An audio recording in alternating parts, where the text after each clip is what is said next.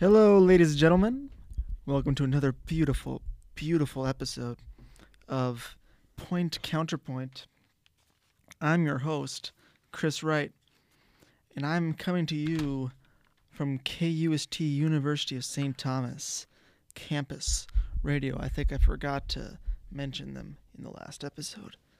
But you know, um, people people get it.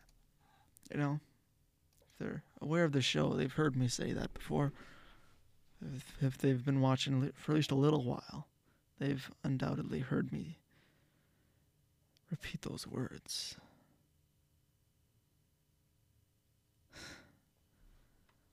Um, I got some stuff to get to today, but first, I'm just gonna do some icebreakers with myself. How was my day? my day? It's going. Well, um, you know, my quiz it went went, went very well. You know, um, I'm working on a paper that f- looks at the the hallucinogen at uh, the uh, p- potential uh, healing properties of some hallucinogens for PTSD, such as uh, ayahuasca, which has DMT in it, LSD, psilocybin, MDMA or ecstasy for you lay people, or Molly, you might call it. Um, uh, I said ayahuasca. There's there's also just regular DMT. There's I said psilocybin, peyote, or mescaline. That's the active ingredient in that. Um, THC is another one. But yeah, looking at those as cures, and some of them psilocybin is really has a lot of uses. There's a lot of literature on that. Um, of course, MDMA is another good one for PTSD or other, not just in PTSD as well. Most and basically all of these can be used for substance abuse disorders as well. Okay. I didn't actually intend to talk about that today, but I just wanted to mention that briefly. Um, the, actually, the first one I wanted to get to was I want to talk about artificial intelligence. And I've talked about this before, but I, I love talking about it. Today, I want to talk about it specifically with how it's it's how it's superior to us in art. It's already beat us at chess, and it's even beat us at the game of Go, which is an ancient Chinese game um, with uh, little checkers on a grid, 19 by 19. It's beat us at both of those very complex games. Um, but now, because bec- one of the things that it's very, very good at is recognizing patterns. Um, it maybe not so good at recognizing like outlines.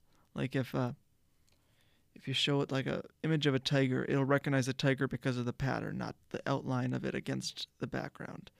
It'll recognize the pattern in that.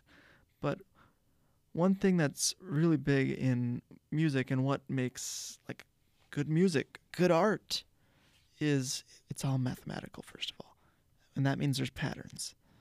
So there's patterns to how Chopin is a good example to how he made music.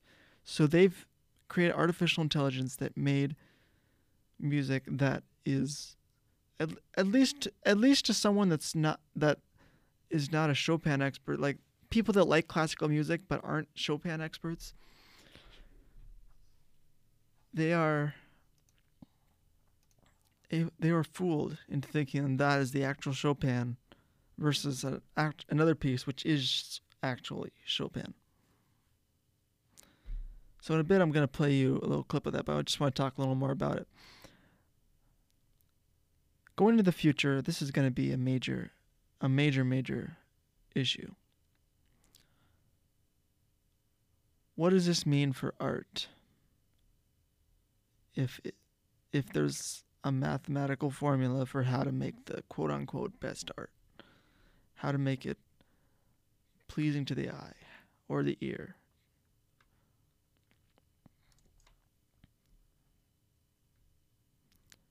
How? If we can have an artificial intelligence programmed to make music that people love listening to, is that just okay? I mean, that's free market right there. Or do we want to have some uh, regulations in place to make sure it's only humans doing this? That actually gets me back to an idea from South Park. Um, um, I'll find a clip here where uh, the where the Germans created a a funny bot, which is supposed to make jokes that were designed to be the the funniest based on algorithm. So, uh, oh, which one do I want? Um, about this one?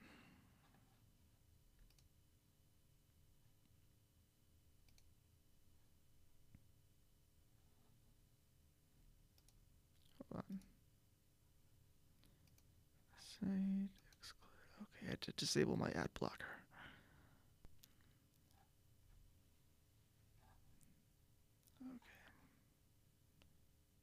And once this ad is over, I will.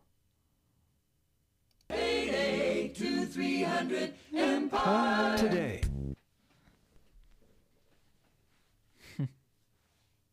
All right. So I just wanted to evaluate this clip here. Because I find it's. Wir warten zu lang! Schnell, schnell! No! It looks like a Dalek from Doctor Who. ja, das ist gut! Zeugen Das Sie einen! Zeigen Sie einen!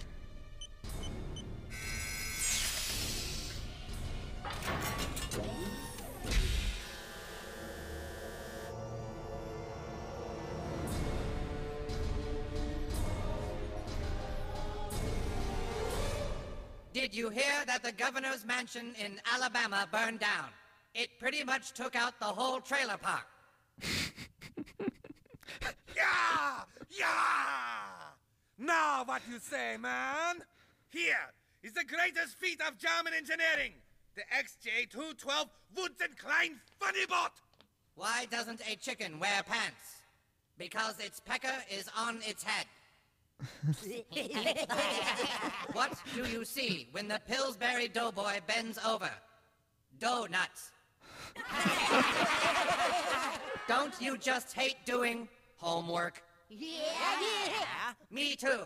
Man, I hate homework. Honestly, I hate having to do homework more than I hate having to do Bryant Gumbel in his asshole. Awkward. Awkward. Awkward. And now, Comedy of Award voters, you will revolt! Revote! This all the Germans did this in the episode because South Park voted that the Germans were the least funny people in the world. All right. Um.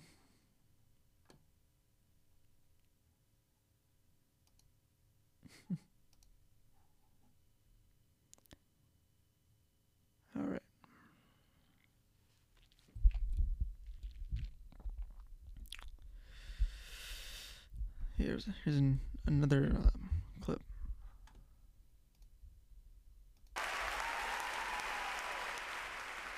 What is up with Sandra Bullock? I wouldn't eat her dick with Stevie Wonder's vagina.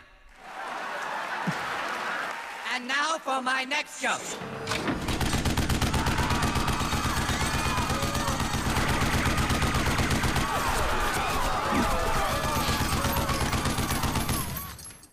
Awkward! This is breaking news from CNN. Shock and disbelief tonight as the German engineered Funnybot delivered his opening lines at the Hollywood Forum, then opened fire on the audience of 1100, killing nearly all of them. Spectators say the violent attack was unmotivated, irrational, and also pretty goddamn funny. Solidifying the opinion once again that Funnybot may be the greatest comedian of all time. Tom, you should have seen the looks on people's faces as Funnybot began his opening monologue, skewering everyone from vagina obsessed Hispanics to Sandra Bullock, then spontaneously started shooting people in their faces and in their chests. The blood went flying and oh, oh shit, it was funny.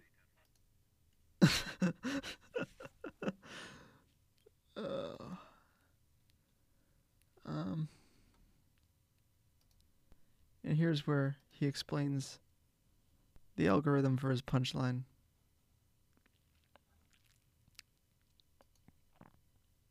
Doorbell installed free, plus a $100 prepaid Visa card. This is not sponsored Don't by wait. Call 1 800 ADT ASAP.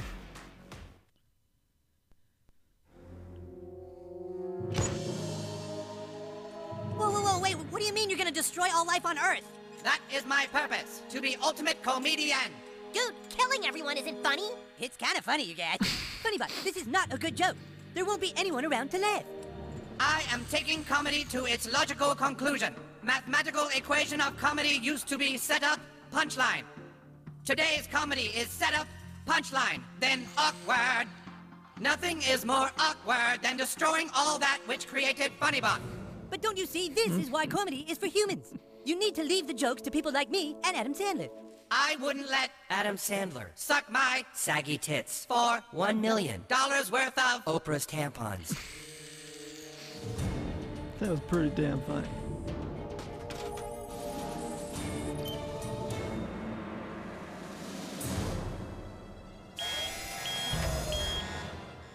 Sir, we've got a code 6.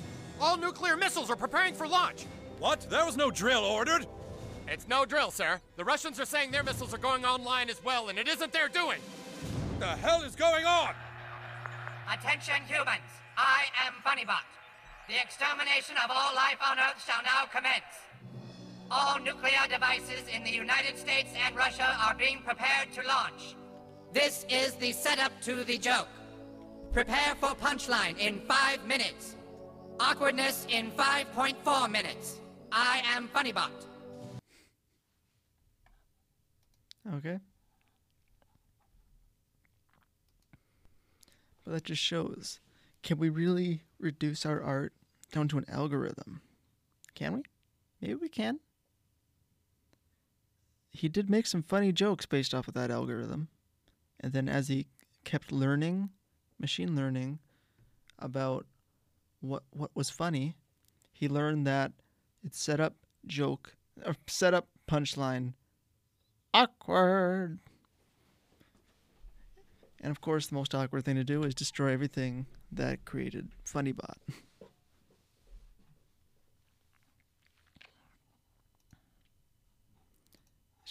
Taking it to its natural conclusion, I suppose, or from or from that point of view, from the point of view of Funnybot. Can we? Or do you agree more with Jimmy Valmer? Who says this is why we need to keep keep it to humans and allow them to to do the art making.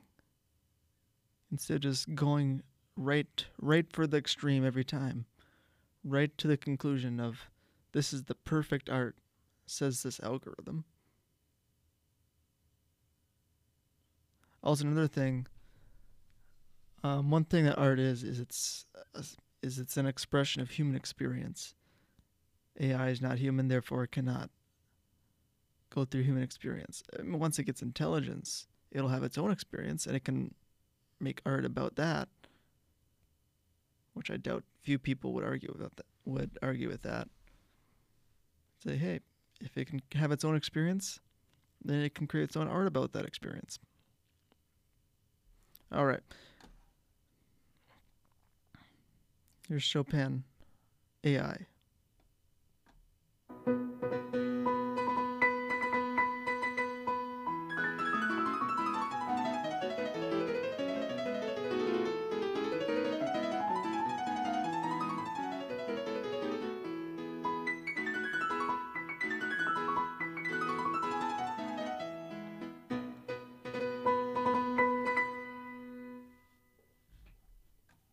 That was AI right there.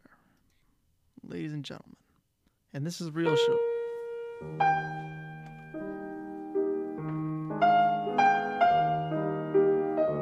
Nocturne, Opus 9, number 2.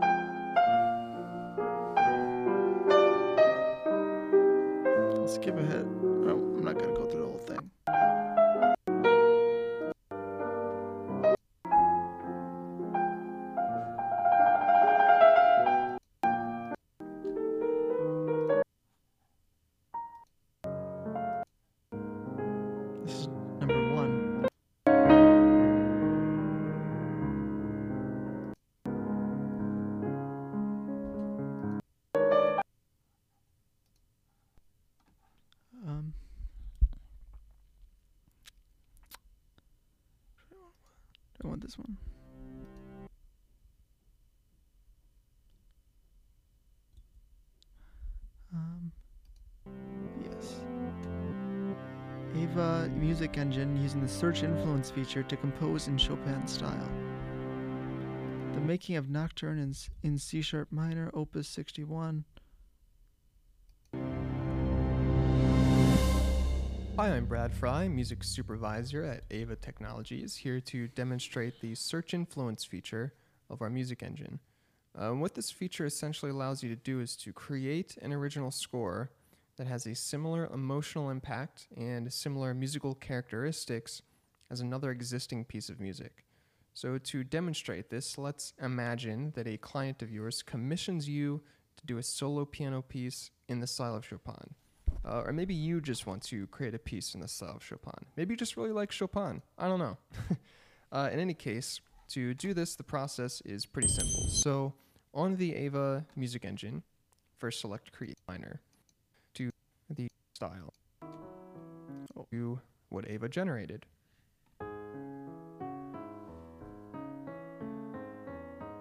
AIVA is how it's spelled.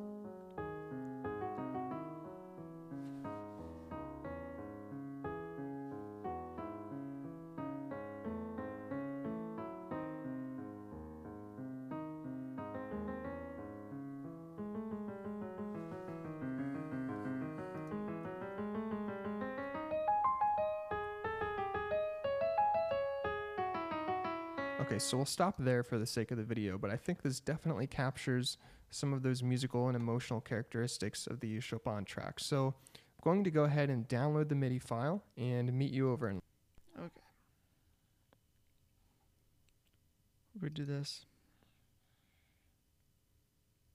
It's from MIT right here.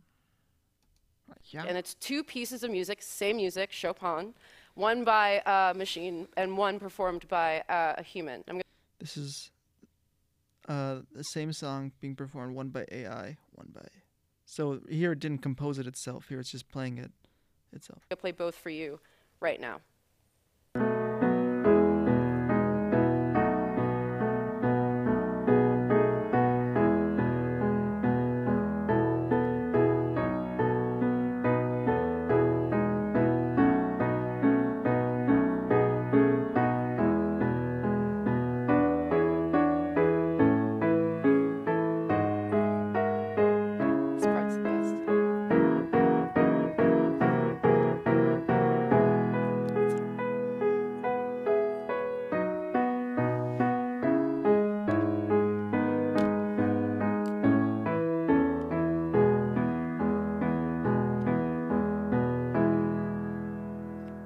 Probably could guess which one that was.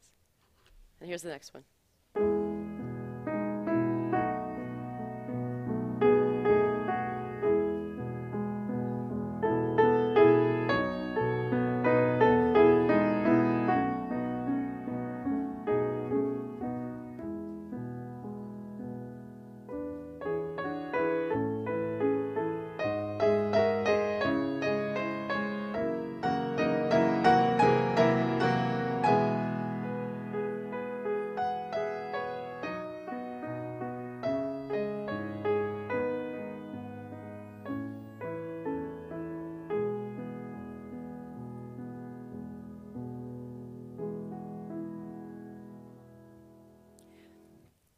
Honestly, what I found really fascinating about that is you, you almost take away the machine part before, and what you're left with in your head and what you feel like in your whatever, your heart, soul, whatever it is, is the human.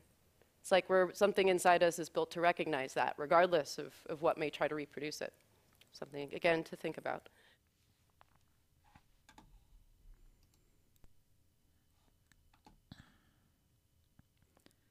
Um.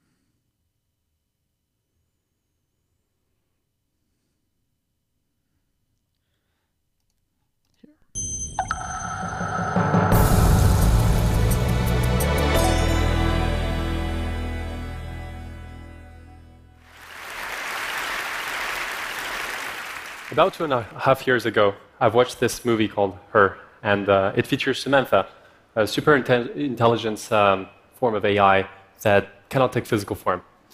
And because she can't appear in photographs, Samantha decides to write a piece of music that will capture a moment of her life just like a photograph would. As a musician and an engineer, and someone raised in a family of artists, I thought that this idea of, of musical photographs uh, was really powerful. And I decided to create an AI composer. Her name is AIVA, and she's an artificial intelligence that has learned the art of music composition by reading over 30,000 scores of history's greatest. So here's what one score looks like to the algorithm in a matrix-like representation, and here's what 30,000 scores written by the likes of Mozart and Beethoven look like in a single frame. So using deep neural networks, uh, AIVA looks for patterns in those scores. And from a couple of bars of existing music, it actually tries to infer what notes should come next in those tracks. And once uh, AIVA gets good at those predictions, it can actually uh, build a set of mathematical. Essentially, and the more data you give these machines, this is how machine learning works, the more accurate its predictions are going to be. So the larger the pool of knowledge that it has to pull from, and it can only pull from what it's known. Unlike humans, it cannot pull from the unknown. So it's not real. It's not capable of creativity. That's what creativity is. It, it can only recognize patterns and try to extend those patterns. Rules uh, for that style of music in order to create its own original compositions. And in a way, this is kind of how we humans uh, compose music too. It's a trial and error process during which we may not necessarily get the right notes all the time, but we can correct ourselves, either with our musical ear or our musical knowledge. But for AIVA, this process is taken from years and years of learning, decades of learning as an artist, as a musician, and a composer, down to a couple of hours. But music is also a super subjective art, and we needed to teach AIVA how to compose the right music for the right person because people have different preferences. And to do that, we showed to the algorithm over 30 different category labels for each score in our database. So those category labels are like mood, or a note density, or composer style of a piece, or the, the epoch during which it was written. And by seeing all this data, eh, AIVA can actually respond to very precise requirements like the ones, for example, we had for a, a project recently where we were commissioned to create a, a, a, piece that would be reminiscent of a science fiction film soundtrack. And the, the piece that was created is called Among the Stars, and it was recorded with the CMG Orchestra in Hollywood and the great conductor John Beal. And this is what they recorded, made by AIVA.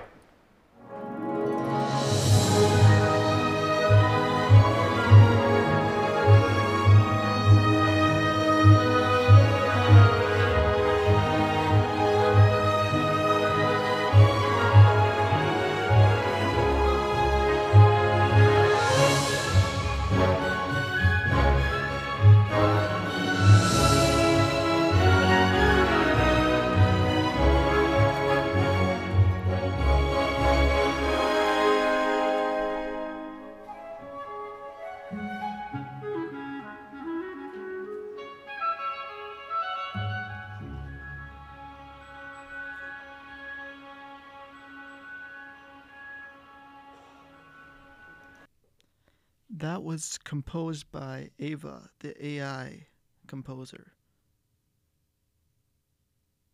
and then performed by a live orchestra. What do you think? That's imp- that blew my mind. That Thank you. Impressive. So, as you've seen, AI can create beautiful pieces of music, and the best part of it is that humans can actually bring them to life. And it's not the first time in history that technology has augmented human creativity. Live music was almost always used in silent films to augment the experience. But the problem with live music is that it didn't scale. It means it's really hard to cram a full symphony into a small theater, and it's really hard to do that for every theater in the world. So when music recording was actually invented, it allowed content creators like film creators to have uh, pre-recorded and original music tailored to each and every frame of their stories. And that was really an enhancer of creativity. Two years ago, Yeah, like with old silent movies, they would actually have someone playing the piano in the background. Like you're sitting there watching your silent movie, there's a person in the back playing the piano. It's interesting. ago, two and a half years ago, when I watched this movie, Her, I thought to myself that personalized music would be the next single biggest change in how we consume and create music. Because nowadays, we have interactive content like video games that have hundreds of hours of interactive gameplays, but only two hours of music on average. And it means that the music loops and loops and loops over and over again, and it's not very immersive. So what we're working on is to, uh, to make sure that AI can compose hundreds of hours of personalized music for those use cases where human creativity doesn't scale. And we don't just want to do that for games. Beethoven actually wrote a, a piece for his beloved called Für Elise. And imagine if we could bring back Beethoven to life, and if he was sitting next to you, composing a music for your personality and your life story. Or imagine if someone like Martin Luther King, for example, had a personalized AI composer. Then maybe then we would remember Had a Dream not only as a great speech, but also as a great piece of music, part of our history, and capturing Dr. King's ideals. And this is our vision at AIVA to personalize music so that each and every one of you and every individual in the world can have access to a personalized live soundtrack based on their story and their personality. So this moment here together at TED is now part of our life story. So it only felt fitting that AIVA would compose music for this moment. And that's exactly what we did. So my team and I, we worked on biasing AIVA on the, the style of the TED jingle and on music that makes us feel a sense of awe and wonder. And the result is called The Age of Amazement. Didn't take an AI to figure, out, figure that one out. and I couldn't be more proud to show it to you. So if you can, close your eyes and enjoy the music. Thank you very much.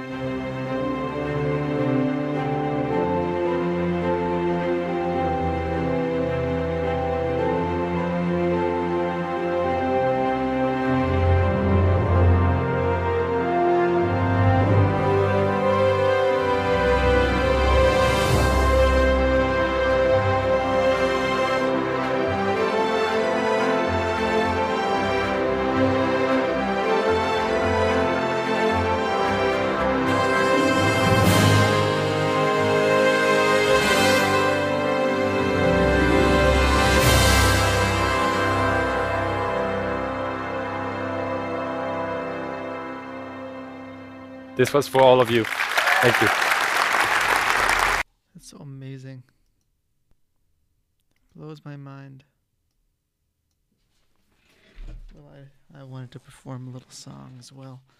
And hopefully, hopefully someday this will be rendered in an AI model. And someone will take this and, well, make an AI version of it.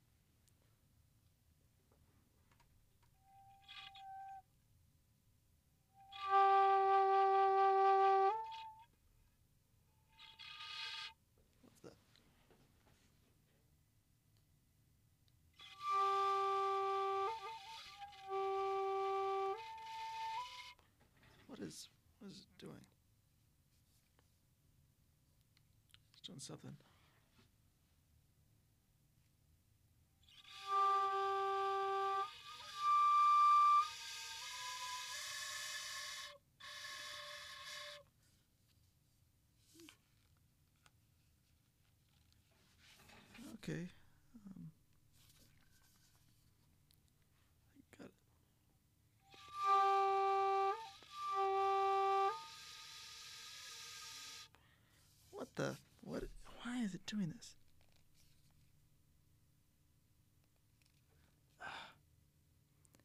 PVC pipe flute. Uh, that's supposed to be like a Native American style flute. It sounds very good, except when the little bit around where the sound is made slides around and makes it so you can't properly make music.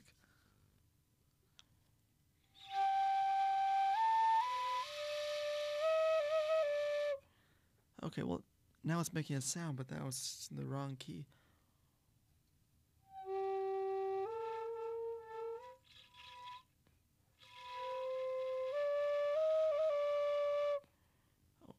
Think that's. That sounds closer.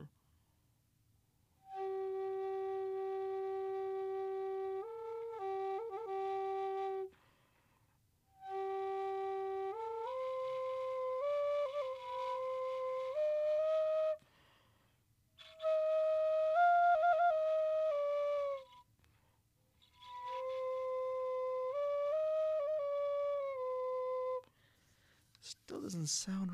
Still sounds out of tune. Let's adjust a little more.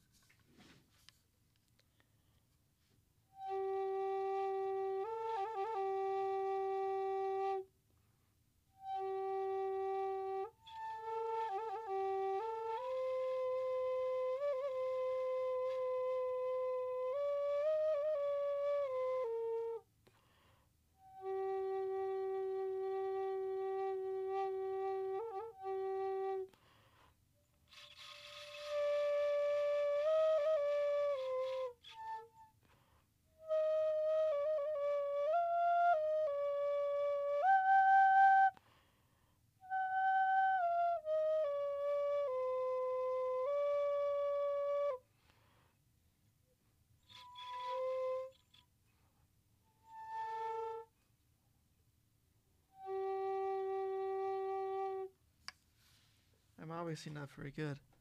But it was it was a fun experiment to try when I made that. And it was enjoyable, very much so. All right. But enough enough artificial intelligence. I want to talk about something different. Now, I want to talk Pompeii. Now,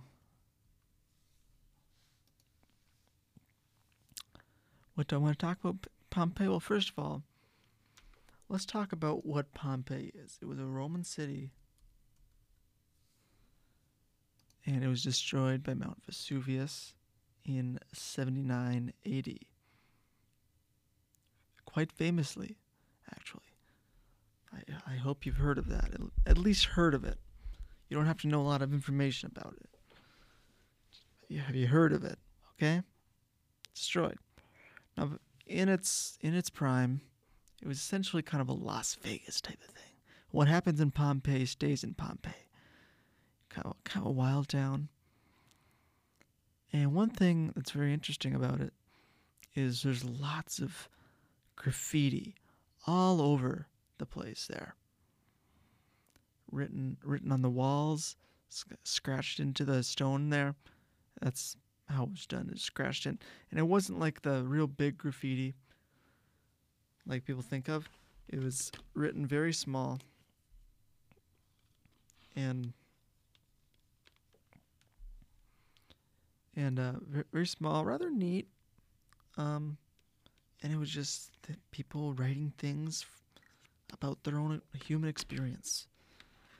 It was, uh, you might write something like, uh, oh, you could write anything on it. You might write something down. Uh, what what are some Roman names? Penelope loves Marcus.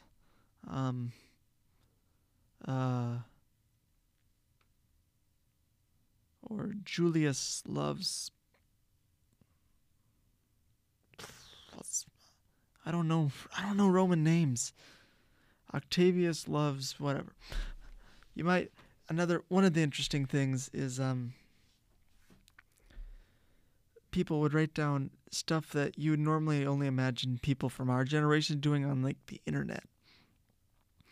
So a, do- a very famous physician at one point wrote it was right near a latrine and he wrote I defecated well here.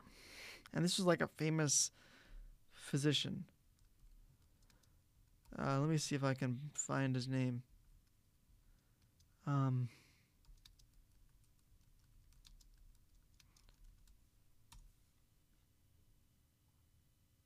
Apollinaris? Is that him?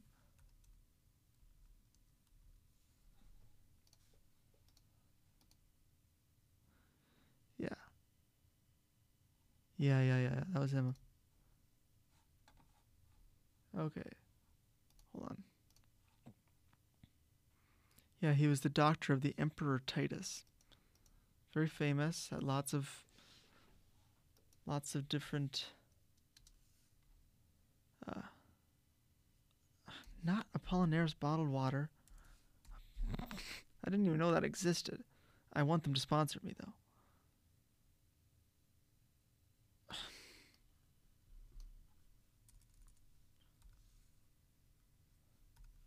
There we go.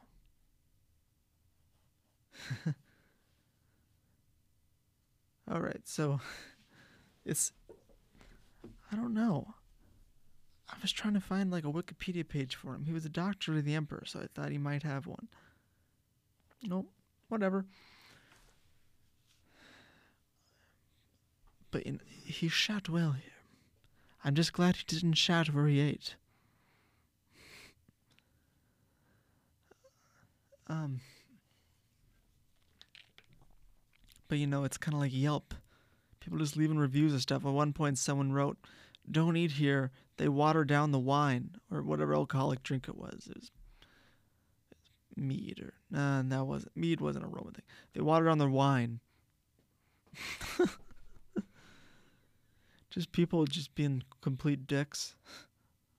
Like people, people have always been like this. You real, you know social media didn't really change it somehow. It just facilitated it. It just let us show who we truly are inside. But you know, another th- interesting thing about the graffiti here is it wasn't just written by you know the rich. Like who who's the literate ones? The rich. Here, it was written by everyone.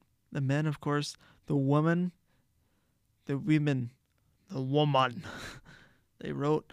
Um, I think some kids did. Um, slaves did even.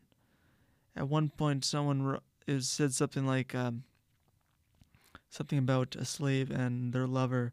May peace be upon them. I think it was written by the slave. Uh, may, may they have luck or something like that. But th- that's, I just think that's amazing. You know. All right, that's all I had to say about that. I, I didn't talk about that quite as long. Apollinaris. um. Do I want to talk about that? Yeah, briefly, I want to mention an idea that I came up with with another person. And we decided that the proper way for gift giving is not I give you a gift, you give me a gift, because now it's net zero. No gifts have been given. They equal each other out, or they cancel each other out. Um, the thing is, one person gives, and the other person gives the opportunity to give them a gift. That way, there's only one. There's a, that way there's a net positive number of gifts given. And then you could say that um, from year to year you switch out, and one person gives the gift and the other person receives, and flip flops every year. But then it still ends up with a net zero. No, there's got to be one person that's designated to be the receiver and one is the giver. And then if you want for other holidays, then the receiver can be turned into the giver. just an interesting idea. I'm not serious about it. It's just kind of a funny idea that I had. Please don't think I actually think this. I just find it funny. all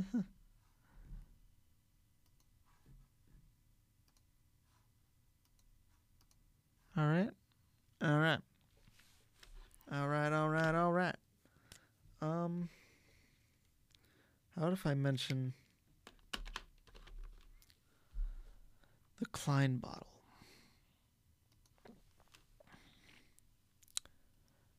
What it is is it's a bottle. Imagine imagine a normal bottle. Imagine a Coke bottle. There are two sides to this bottle. There's the outside and the inside. And if you took the cap off, I shouldn't say Coke bottle, I should say cola bottle. Silly me. And imagine an ant walking on the outside. And he can get to the inside, but you have to cross a clear border. And if you were to sharpen that border, he would be cut in half. There's a clear outside and inside, and if you cut, you can cover that cap easily, that hole easily with the cap. With a Klein bottle, there's only one side, and you can clearly get from the inside to the outside by clearly just walking on one side. Well, there is no outside or inside, it's all just one side. But you can walk to the interior, I'll say, because I need I need some way to distinguish it. And it's hard it's hard to describe on an audio show. Um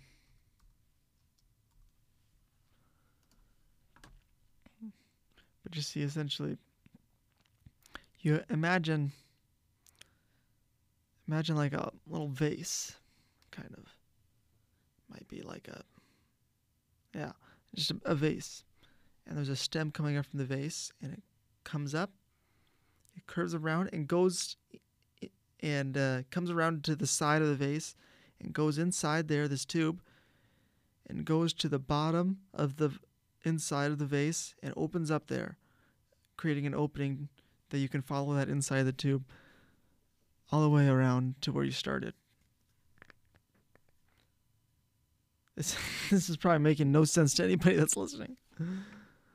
But at the point where there's an intersection between the neck of the of the of the bottle and the base of the bottle, at the intersection, if you were in a four-dimensional universe, if you were, had access to a fourth dimension, I should say, you would be able to walk through that intersection, right through right through the glass to that spot. Gosh, this is hard to explain uh, uh, with an audio show. I try. I try. it's fun. It's fun. Okay. End up talking about that because I don't want your brains to hurt. I'm trying to imagine this. Klein bottles. K L E I N. Klein. And I've advanced to the next round of the spelling bee. Ha ha ha. Hmm.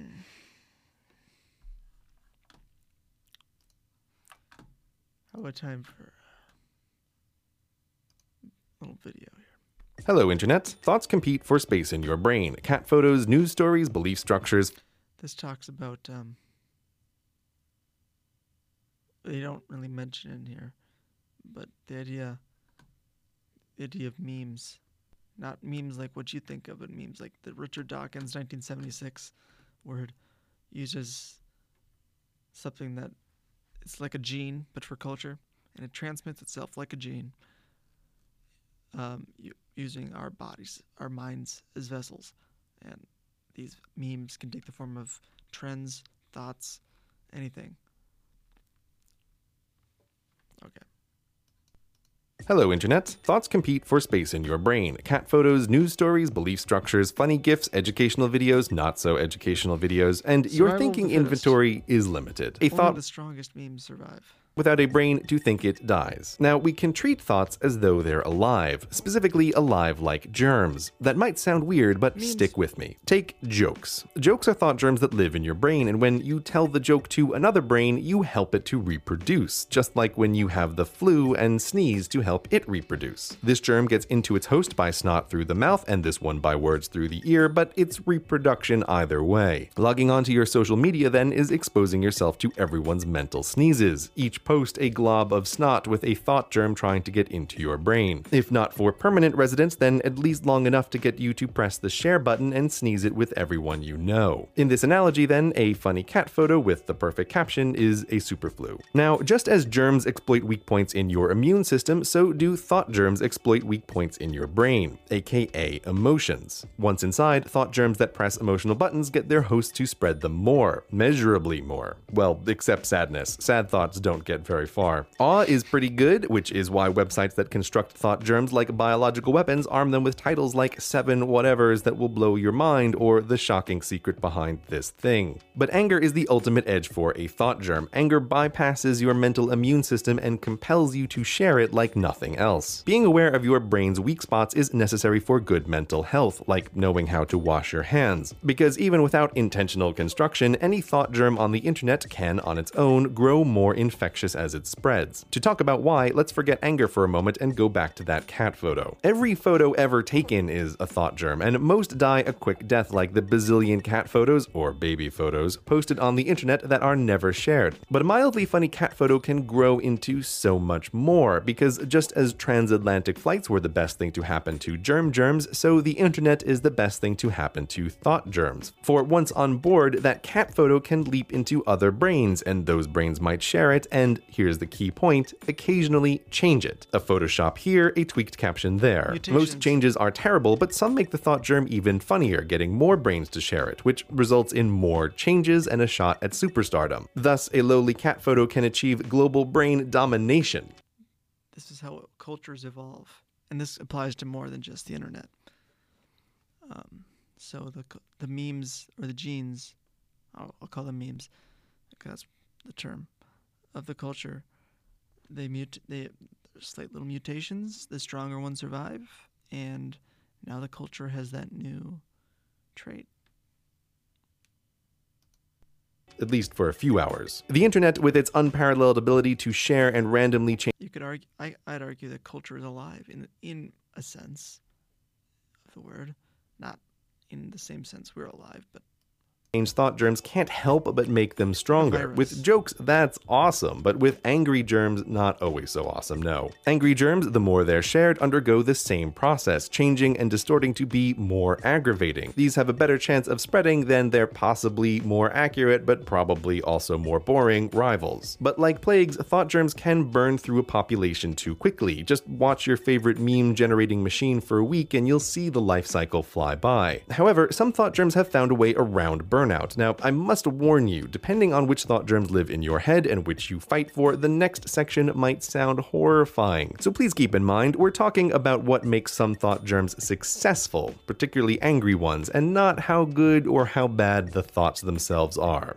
Deep breath, calm, thought germs can burn out because once everyone agrees, it's hard to keep talking and thus thinking about them. But if there's an opposing thought germ, an argument, then the thinking never has to stop. The disagreement doesn't have to be angry, but again, angry helps. The more visible an argument gets, the more bystanders it draws in, which makes it more visible, which is why every group from the most innocuous internet forum to the national conversation can turn into a double rage storm across the sky in no time. Wait, these thought germs aren't competing, they're cooperating. Working together, they reach more brains and hold their thoughts longer than they could alone. Thought germs on opposite sides of an argument can be symbiotic. One tool symbiotic anger germs in particular can employ is you're with us or against us. Whatever thought germ does left to the front of your brain, push it back. This video isn't about that. We're just talking about this tool, which makes it very hard for neutral brains to resist, and its divisiveness also grows its symbiotic partner. This explains why, in some arguments, gaining more allies also gains more enemies. Because though the participants think they're involved in a fiery battle to the death, from the anger germ's perspective, one side is a field of flowers and the other a flock of butterflies. Of course, planting more flowers will get you more butterflies, and getting more butterflies will pollinate more flowers. If there is some argument that splits the population and lasts forever, and that even the most neutral people find difficult to avoid, you just might be looking at a super successful pair of symbiotic anger germs that have reached ecological stability. Now, one final depressing thought, uh, I mean, one more awe inspiring point that will reveal the secrets of, uh, actually, no, it's just depressing. When opposing groups get big, they don't really argue with each other, they mostly argue with themselves about how angry the other group makes them. We can actually graph fights on the internet to see this in action. Each becomes its own quasi isolated internet sharing thoughts about the other.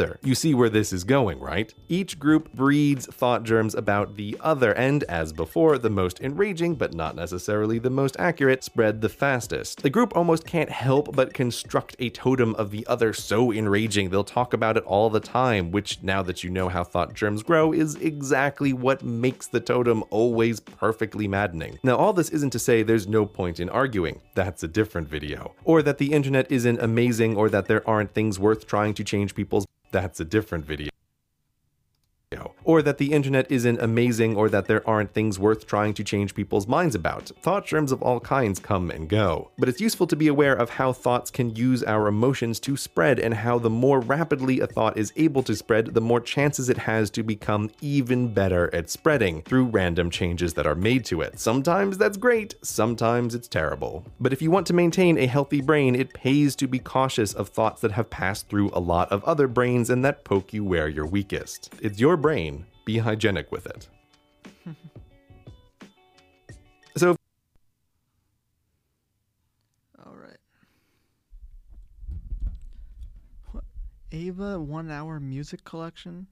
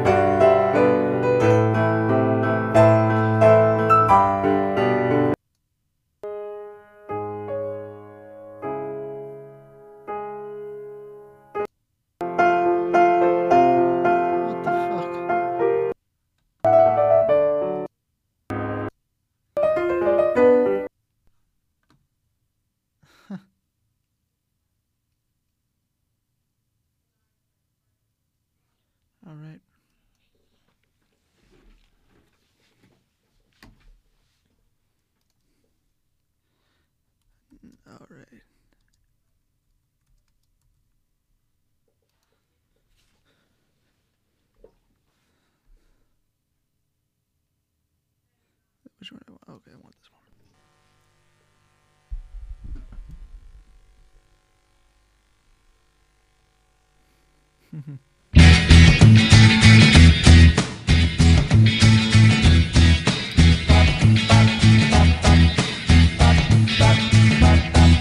gonna tell ya what's going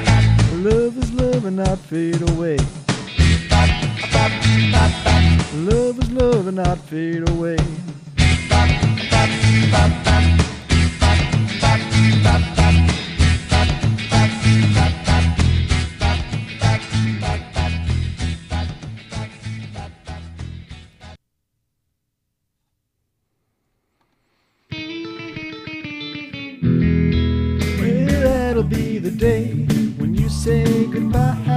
That'll be the day when you make me cry. There you're gonna leave me. You know it's a lie.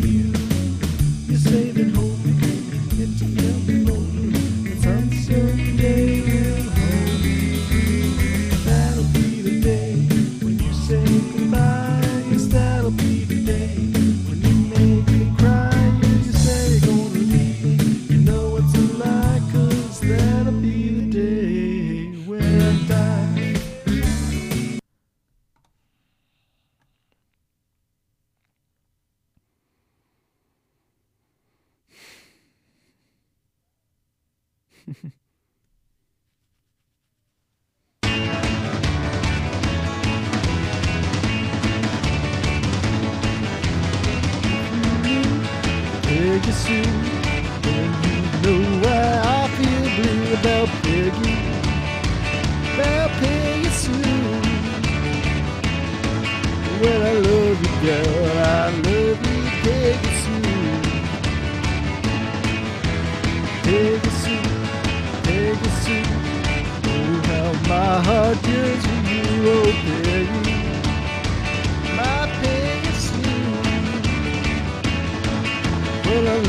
girl and I need you very soon. Very soon, very soon. Do do do do do do do do very soon.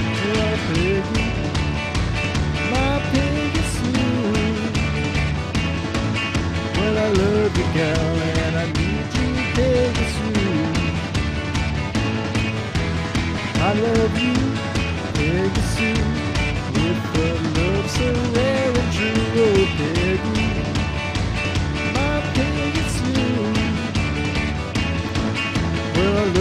Girl, I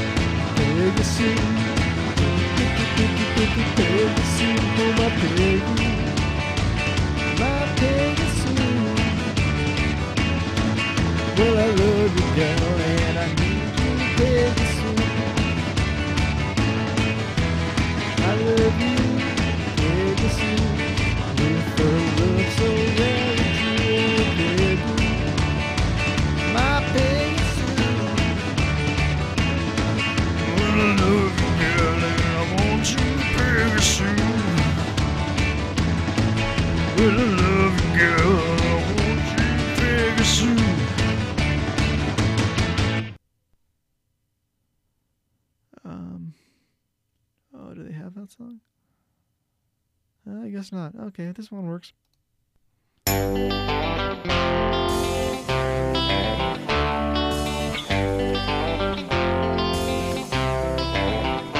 Well, baby used to stay out all night long.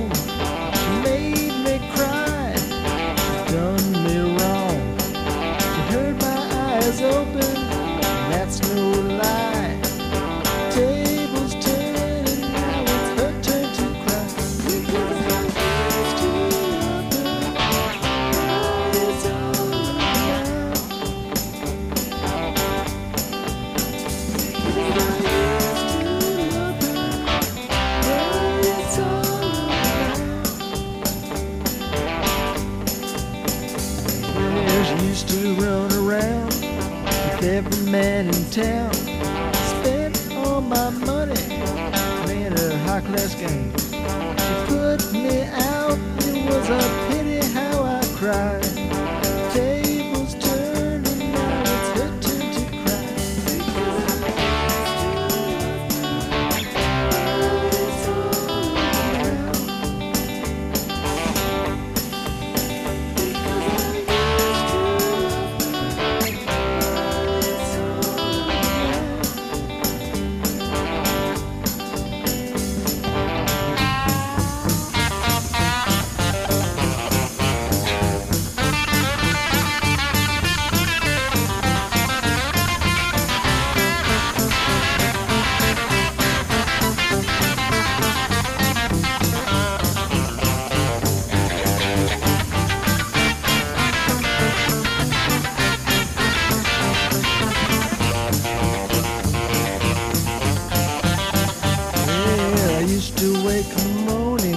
My breakfast in bed.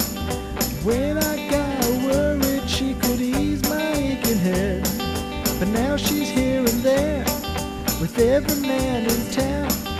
Still trying to take me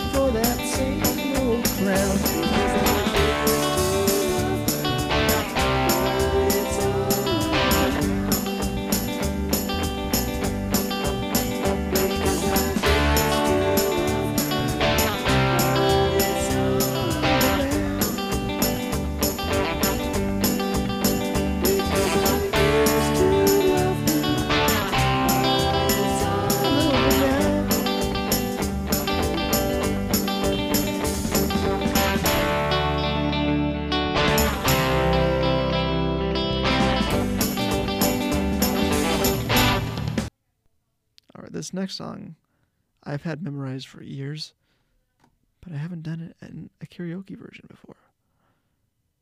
All right. I don't even need the lyrics for this, but I'll use them anyway.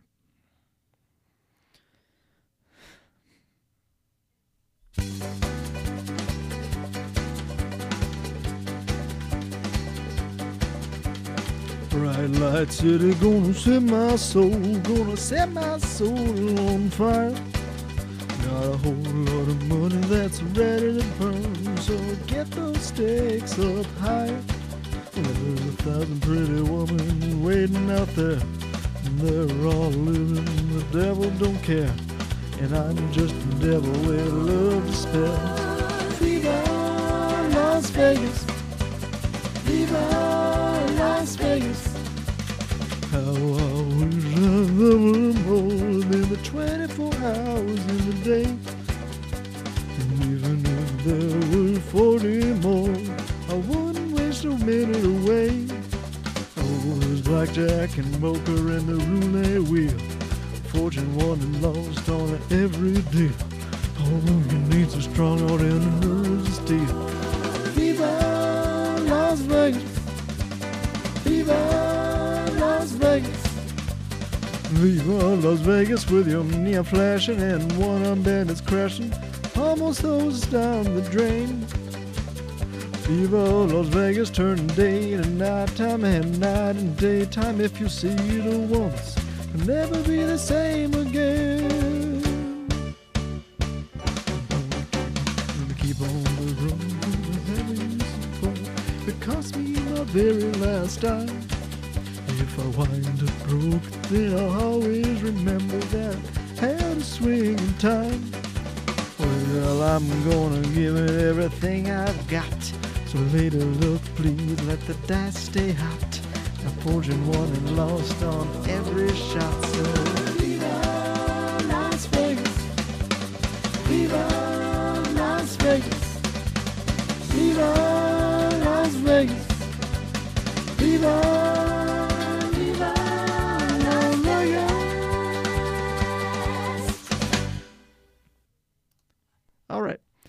I've run out of time, ladies and gentlemen. But that has been Point Counterpoint. I'm your host, Chris Wright. This is with KU University St. Thomas Campus Radio. It's been Lit Fam. Namaste. Keep it real.